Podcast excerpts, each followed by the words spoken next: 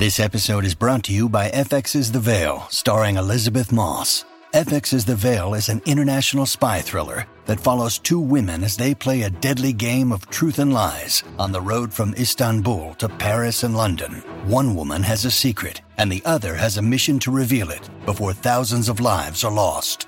FX's The Veil, now streaming, only on Hulu.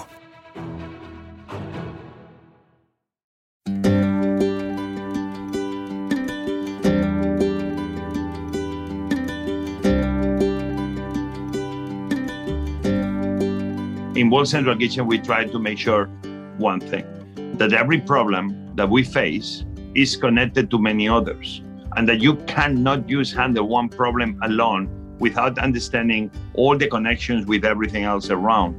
Because when you do it this way, you will be in better shape to handle that problem by at the same time helping other problems that surround that one.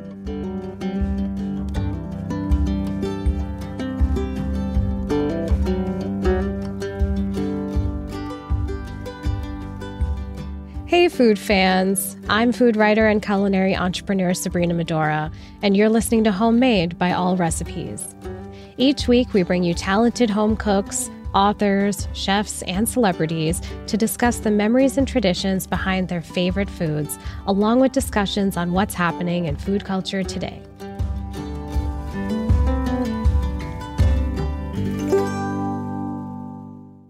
Our guest today is leading the charge on using food as a means to convey dignity to all, especially those suffering from hunger, natural disasters, and climate change.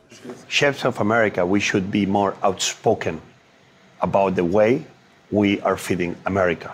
Not only about what I'm feeding them in my restaurant or in the great restaurants of America. It's only one, two, three percent of the Americans that eat in those restaurants. We should be more committed about the other 97% of Americans that don't come to our restaurants. That should be what I hope one day will be my little contribution.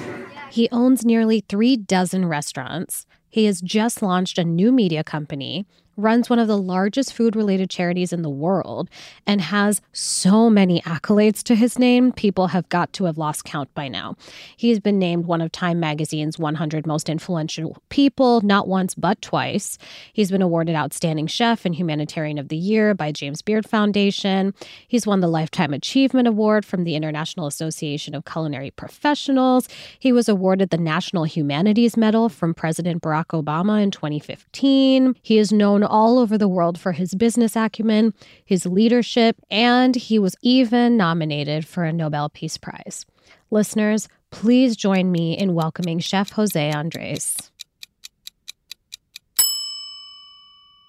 Well, Chef, thank you very much for joining us. I'm really appreciative of you calling in. Not only do you own three dozen restaurants nearly, but you're also heavily expanding your restaurant group through 2021.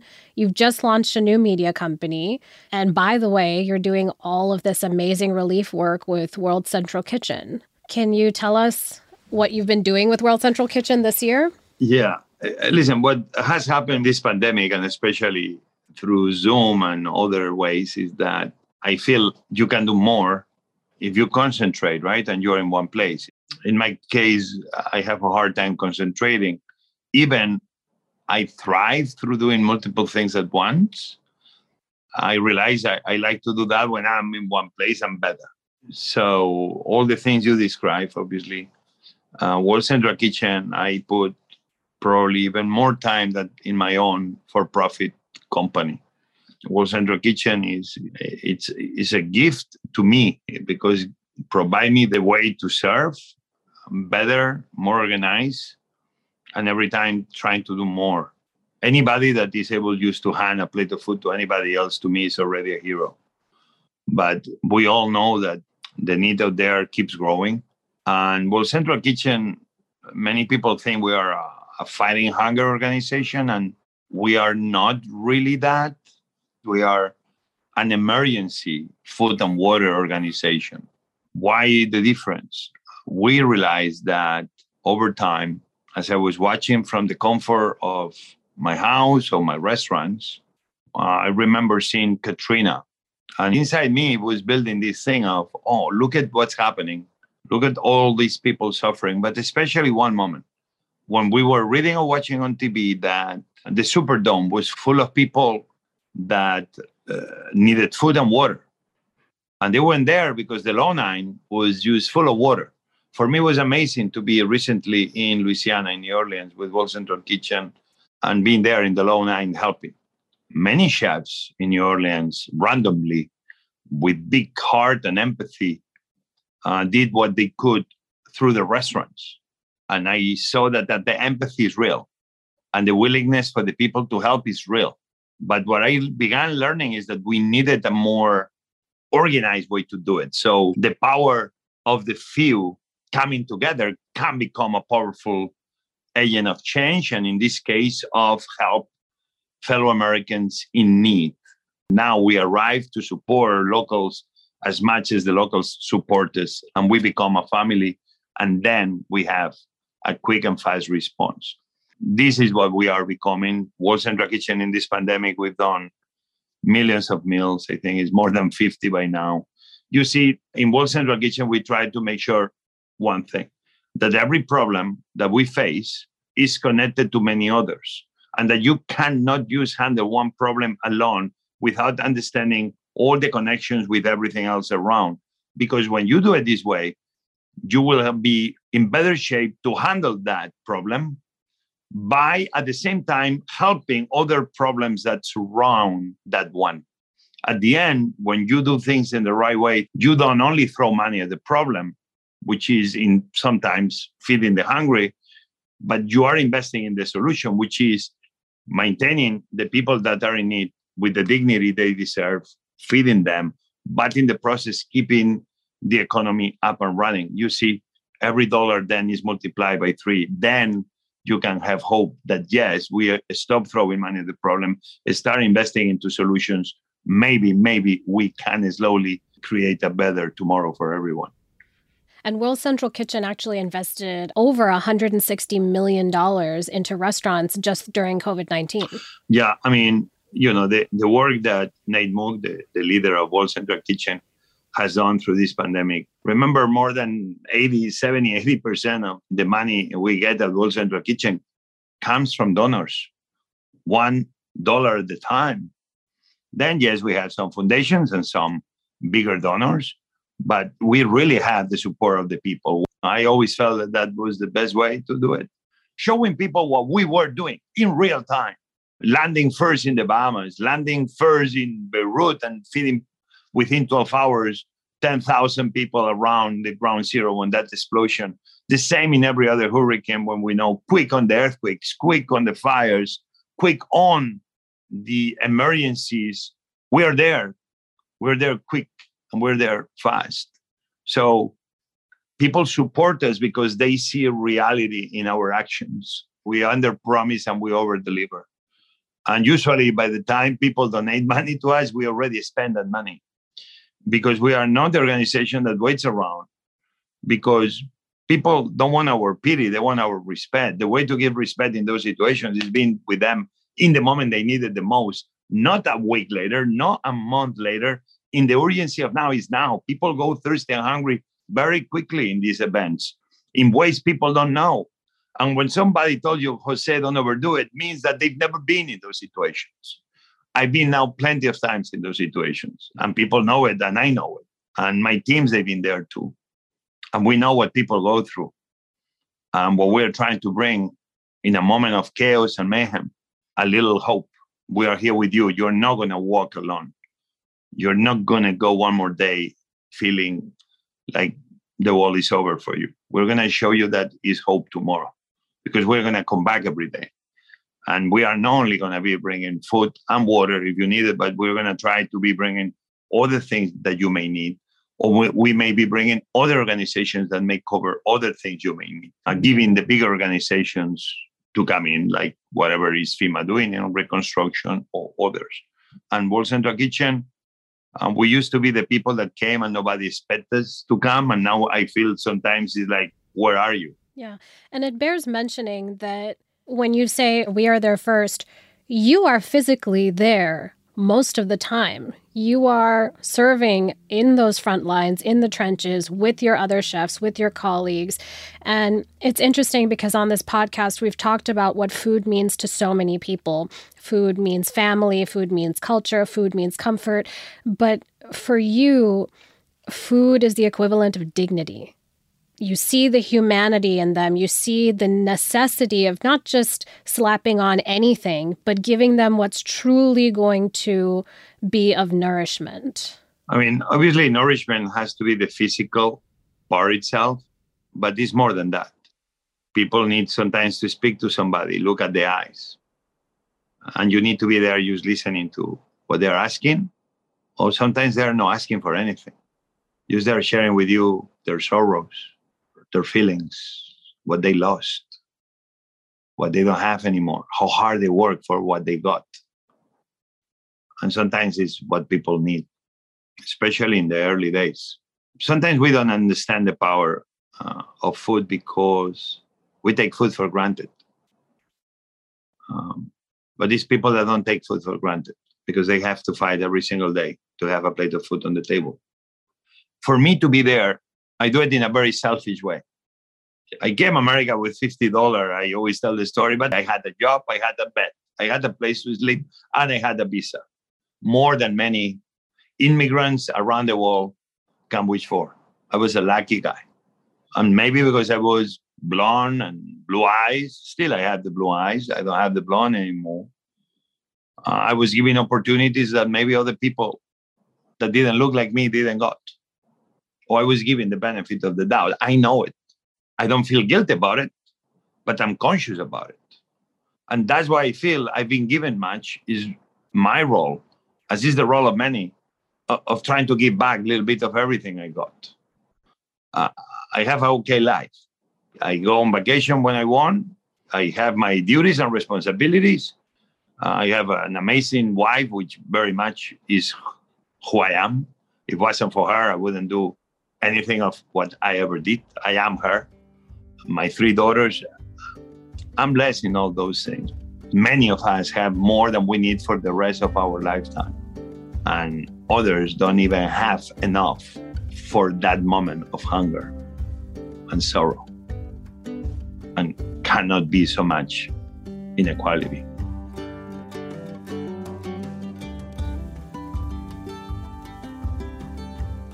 You're listening to Homemade. When we return, Chef Jose Andres talks about cooking with his wife and children, gives some tips on pecan pie, and tells us how he assisted in getting the paella emoji on your smartphone. All that and more after the break.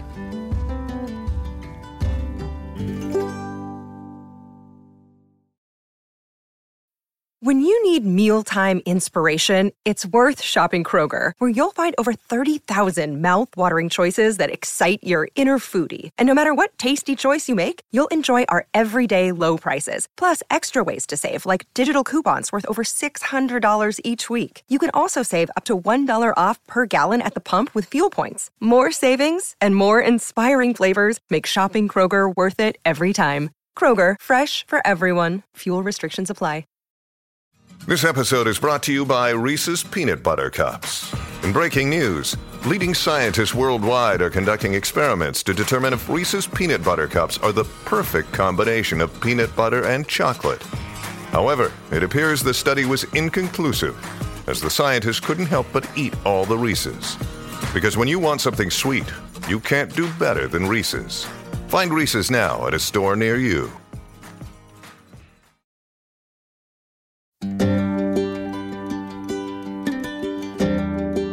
Hey everyone, and thanks for listening to Homemade. I'm Sabrina Medora, and my guest this week is legendary chef and philanthropist Jose Andres. We do have to talk a little bit about some fun stuff. it seems so frivolous, especially when there's so much more we could speak about with this. But you may think that it's selfish what you're doing, but of course, the rest of the world sees it a little bit differently. You've been Humanitarian of the Year from the James Beard Foundation. You've had the Lifetime Achievement Award from the Association of Culinary Professionals. You've got the National Humanities Medal from President Obama. On and on it goes, even a nomination for the Nobel Peace Prize. And it all goes to say you give so much to others And today we want to hear a little bit about what you do for you. So I know that family means everything to you. And I love watching you cooking with your family, being at home with your family. It's so, it always brings a smile to my face because there's so much genuine joy there. Uh, and I want to start talking about your wife, Patricia, who seems like an absolute darling. And I read somewhere that she refers to you as the salt of her life, that you add flavor, which I think is adorable. uh, so, do you both like to cook together? Yeah. I mean, my wife is the one that makes sure my daughters have day to day to day and the food they need for school. And me, I'm the guy that I'm like the special teams in a football game, right? I'm always cooking every almost every day uh, in my house. I'm always preparing something, but my wife also makes sure that my daughters have the food they like. They they love everything, but sometimes they, Daddy, we want the chickpeas and the spinach of Grandma we want the lentils of mom. we love your stuff, but sometimes, you know, we need a break here. But in my home, very much everybody is opinionated about food and everybody knows what they want. And we have a big table in the middle of the kitchen in our home. Very much the heart of the home is a kitchen. Not very sophisticated kitchen, just has five, six burners. But very much I have every piece of equipment there you need. Obviously, this pandemic, I think many families in America around the world cooking was a way used to bring the family together in a household that probably they were not so used to to cook every day together. In my home, the times I was at home, we will cook every single night. The ritual was always the same. Everybody will be working and on Zoom, and my wife will go for a walk. I will go with her. If we had activations in DC, Virginia, or Maryland, or Pennsylvania, that's what I will do during the day my wife will be very happy because that's the way I can put my energy away. We all need a person like the person I have next to me, which is my wife in our lives. I always say that we are only as good as the people we have around us. And we all humans, we have the best angels inside us, but also we know we have some demons too. And we need to have friends that make sure that, that that's a matter, those moments that, in my case, raising the boys, that I have the people that, hey, that's my wife for me. I believe that, you know, all the things I've done in the last eight years, if I didn't found this woman called Patricia that we call her Tichy, uh, I don't know where I will be right now, but I wouldn't be probably in Washington. Who knows where I will be. But I know I'm in a better place because I found her. That's really beautiful. That's a good tribute. Is there a, a, meal or a recipe or even an ingredient that reminds you of Patricia or your relationship with her? I mentioned before the, the spinach and chickpeas, garbanzos con espinacas. This is a dish that can be brought back, probably has many influences, but is an Arab Moorish influence for sure because doesn't have any pork, which in, in many ways can be said that probably is also Jewish influence in some ways. And that's a dish that is highly beloved in my house. Her mother, the grandmother of my daughters, is who she learned it from. They will eat it growing up at home. But still, I remember one time as I was a young young chef in Washington D.C. and she was trying to impress me that she went through the entire process of making the chickpeas with the spinach with her mom on the phone and I'm talking in the days that AT&T will be a dollar or more per minute calling Spain or Europe. Uh, I don't think I've seen a more expensive telephone call for a recipe in the history of mankind.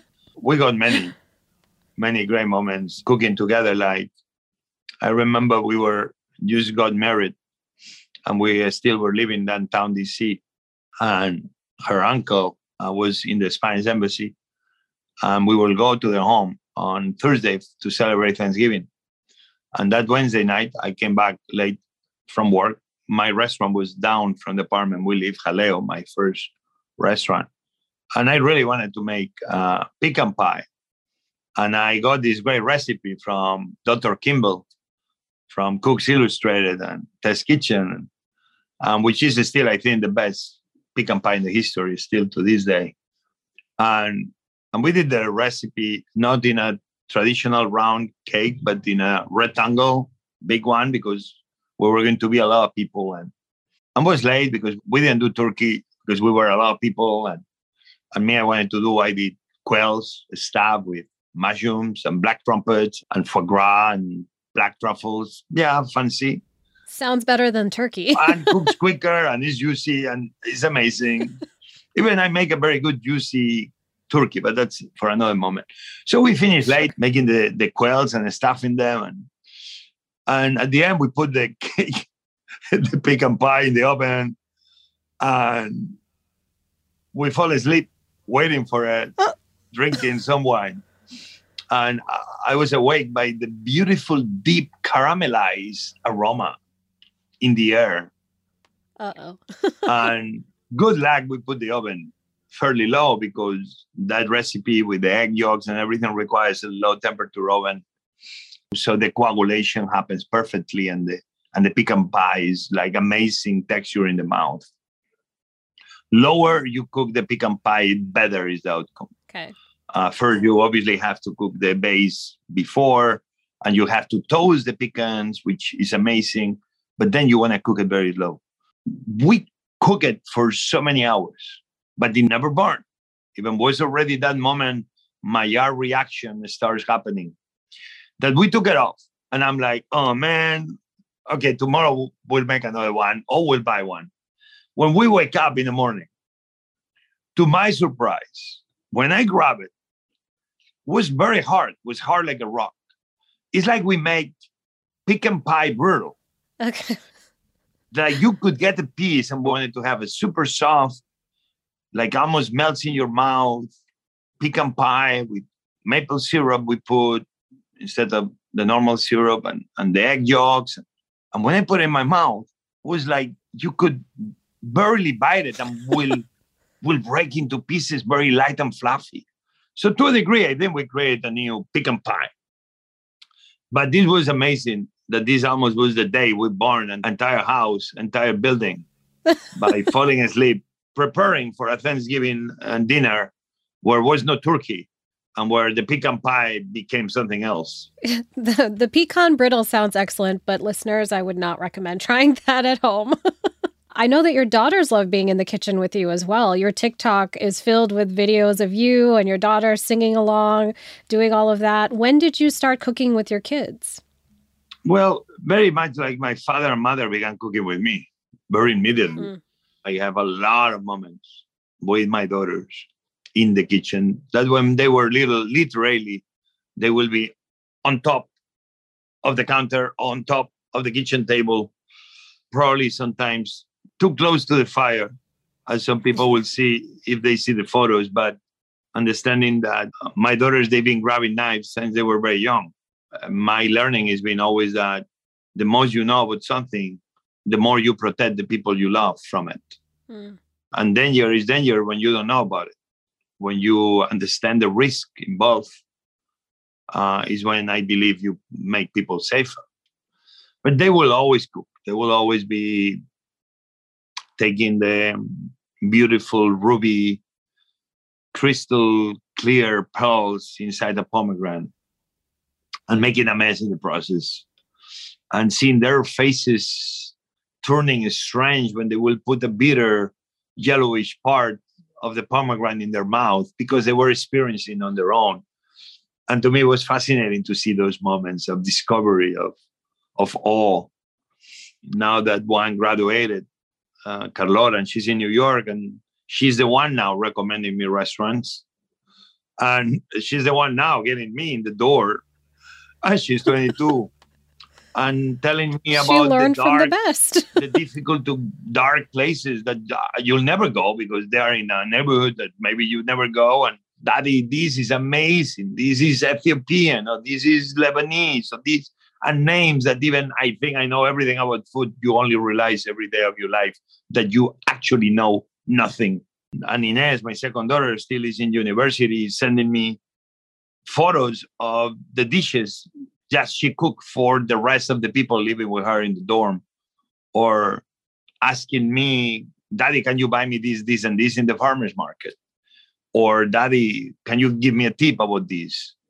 and she's showing dishes that she's very proud of. And Lucia, my third one, she loves to do pastries. Is how she feels inspired, and and she will risk anything, even trying the most difficult things. And success or failure, she'll be a happy girl. And this shows you a lot because I was always very afraid. I'm always very afraid to fail when I'm cooking for somebody. In the restaurant, you are only as good as the last meal you ever cook. And maybe you had a lot of people that they've been waiting all their life to go to eat your food. And I take that seriously. But also when I cook for friends, I'm always cooking for friends. I'm always with food in my car. Uh, if I'm away, I always have a knife. I, I, I'm always ready to feed people. And I never repeat dishes because I get bored and because life is short and I only have so many more meals ahead in my life. You never know when it's going to be your last meal. So I'm making sure that every meal counts. And every meal has a story, and every meal is celebrated with friends and family or people you don't know, but that you're happy you met them.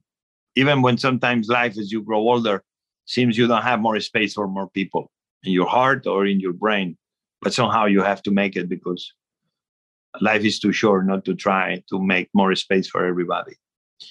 So that's what cooking is. Uh, goes back to my dad showing me how to make a paella for many people, and my mom being upset that my father will invite the entire hospital. There were nurses, and and my father said, "I don't know who is coming, but don't worry." and my mother said, well, "Don't worry. Last time you said no worry, and 50 people came, and we were expecting 10." my father would always say, more people come, use add more rice to the pot. And my father showed me the power of fire and showed me that controlling the fire was more important than the cooking itself. And one day when I got upset because I wanted to cook and he needed my help making the fire, he put me aside and told me, My son, everybody wants to do the steering, everybody wants to do the cooking right on. Nobody talks about the fire, about mastering the fire, knowing the fire, knowing your fire master your fire, and then you can do any cooking you want. Obviously, this was a great lesson for a young cook in the making. But I think this was even a bigger lesson if I romanticize that moment. That he was sending me this the lesson like a metaphor that we all must know our fire. We all must master our fire. And then and only then we can do any cooking we want with our lives. I do believe that that's a story and, and a moment in my life that served me very well. I keep cooking paellas in an open fire often. And I remember my father. Uh, and now fills me with joy when I see that some of my daughters they're already on their own making a paella from scratch controlling the fire and it's something i learned but i learned thanks to my fire i don't have anything to claim my father. But in a way, we can always be a little bit better because we learn from people we love, even when they were not so perfect. And now I'm able to make the fire for my daughter as she's cooking the paella, reversing what my father and I did you know, 40 years ago. That's beautiful. Paella is one of your most notable dishes, especially in DC. Do you have any advice for people that are looking to make paella at home? Uh, yeah, you just be ready to fail. and then if you're going to do paella, don't think about doing paella one day. You just try to think about doing paella many days mm. and learn every time from your mistakes and please don't follow any British chef about how to make a paella. I'm sorry. I mean, I like them, but but you know, I mean, when I want to learn how to make Yorkshire pudding, I, I look at British chefs. I, I, I don't go to Italy. I mean, really, if you want to learn paella, buy a book of a Spanish chef or watch a YouTube video of a Spanish chef or go to a webpage called wikipaella.com Wikipaella.com. Wikipaella. Okay. And with those guys, I'm very honored that we were able to put the emoji in your phone. We created the paella emoji with those guys at Wikipaella. Oh, how cool. We worked for three, four years until we got the right paella valenciana in one of the emojis. I'm going to check my phone right now. I didn't even know this was a thing. I love it right there. Learn something new. Oh, that's so exciting.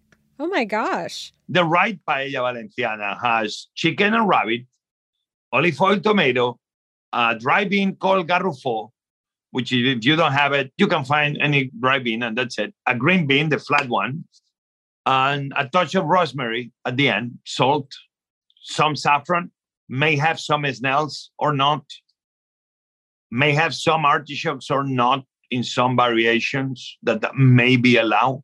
But that said, people. that said, It's not chorizo. This is not a pizza that you can put anything you want on it, okay? this is not Hawaiian pizza. It is not. And by the way, I like Hawaiian pizza. Even last time I ate it was 20 years ago. I'm gonna put paella on the space one day. I'm gonna put paella on the space one day. In the space. Are you gonna send it with Jeff Bezos? We will if we have to. okay, well, we need to make sure that Jeff listens to this particular episode, and maybe we'll do a special episode from the rocket ship in space eating paella. We will, with the grains floating in the air, and us having a chopstick picking one by one. yes, a, a levitating paella. All of the cultures coming together. Boom. Excellent.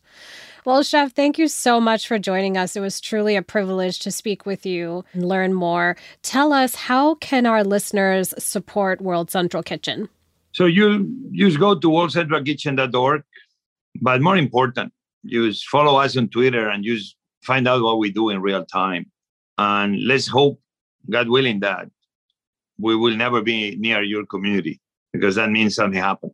But let me tell you, uh, if something happened in your community, I want you to know one thing. We will be there next to you. And if you feel you're able and you're okay, and your people and your family is okay, and you can be there with us, we take everyone that has with a big heart of empathy, believing that everybody should be fed in emergencies, believing that longer tables will win the day, and understanding that very big problems sometimes they have very simple solutions. Sometimes you only need to start cooking. Excellent. God willing, we will see each other in good circumstances. The last time I saw you in person, I think I even still have the video on my phone, is you and Carla Hall dancing to Beyonce's Single Ladies on stage. that that for, racing, competition. Yeah, I, I, I, it's the moment that you hate his videos on the cameras uh, because Carla looks awesome under any circumstance. But I cannot say the same about this 52 year old boy already. Um, you have moves, chef. You have moves. I was very impressed. I thought it was excellent.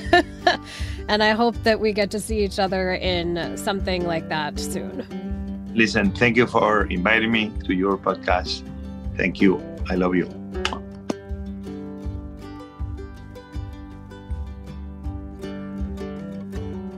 Well, that was an incredible episode, folks. Thank you so much for listening. If you want to keep up with what Chef Jose Andres is doing, you can follow through worldcentralkitchen.org, joseandres.com, or find him on Instagram at Chef Jose Andres. Next time on Homemade, we are closing out this incredible second season with Top Chef All Stars winner and mentor for a couple of new cooking series, Richard Blais. I think you've also stumbled into another part of great, delicious food. It does taste better when someone else does the work, especially when it's someone that you love. Like, there's no more show of care and love than cooking for someone. That's why we do it, right? So, when your husband's making a sandwich, it's coming from a totally different place. And, like, you are receiving all of that love through a delicious bite, every bite of his sandwiches, which are perfect. You won't want to miss it, so be sure to follow Homemade on your favorite podcast app. And listen, we're always looking for feedback on the show. So if you love us and have a second, please rate us on Apple Podcasts and leave a review. Don't forget, you can find thousands of recipes, meal ideas, and cooking how to's from the world's largest community of cooks at allrecipes.com. And you can find me on Instagram at Sabrina Medora or at sabrinamedora.com. This podcast was produced by Allrecipes with digital content director Jason Burnett. A huge thank you to our production team Rachel King, Matt Sav, Daniel Roth, Jim Hankey, Maya Croth, and Andy Bosnack at Pod People. This is Homemade. I'm Sabrina Medora, and remember, cook with love, eat with joy.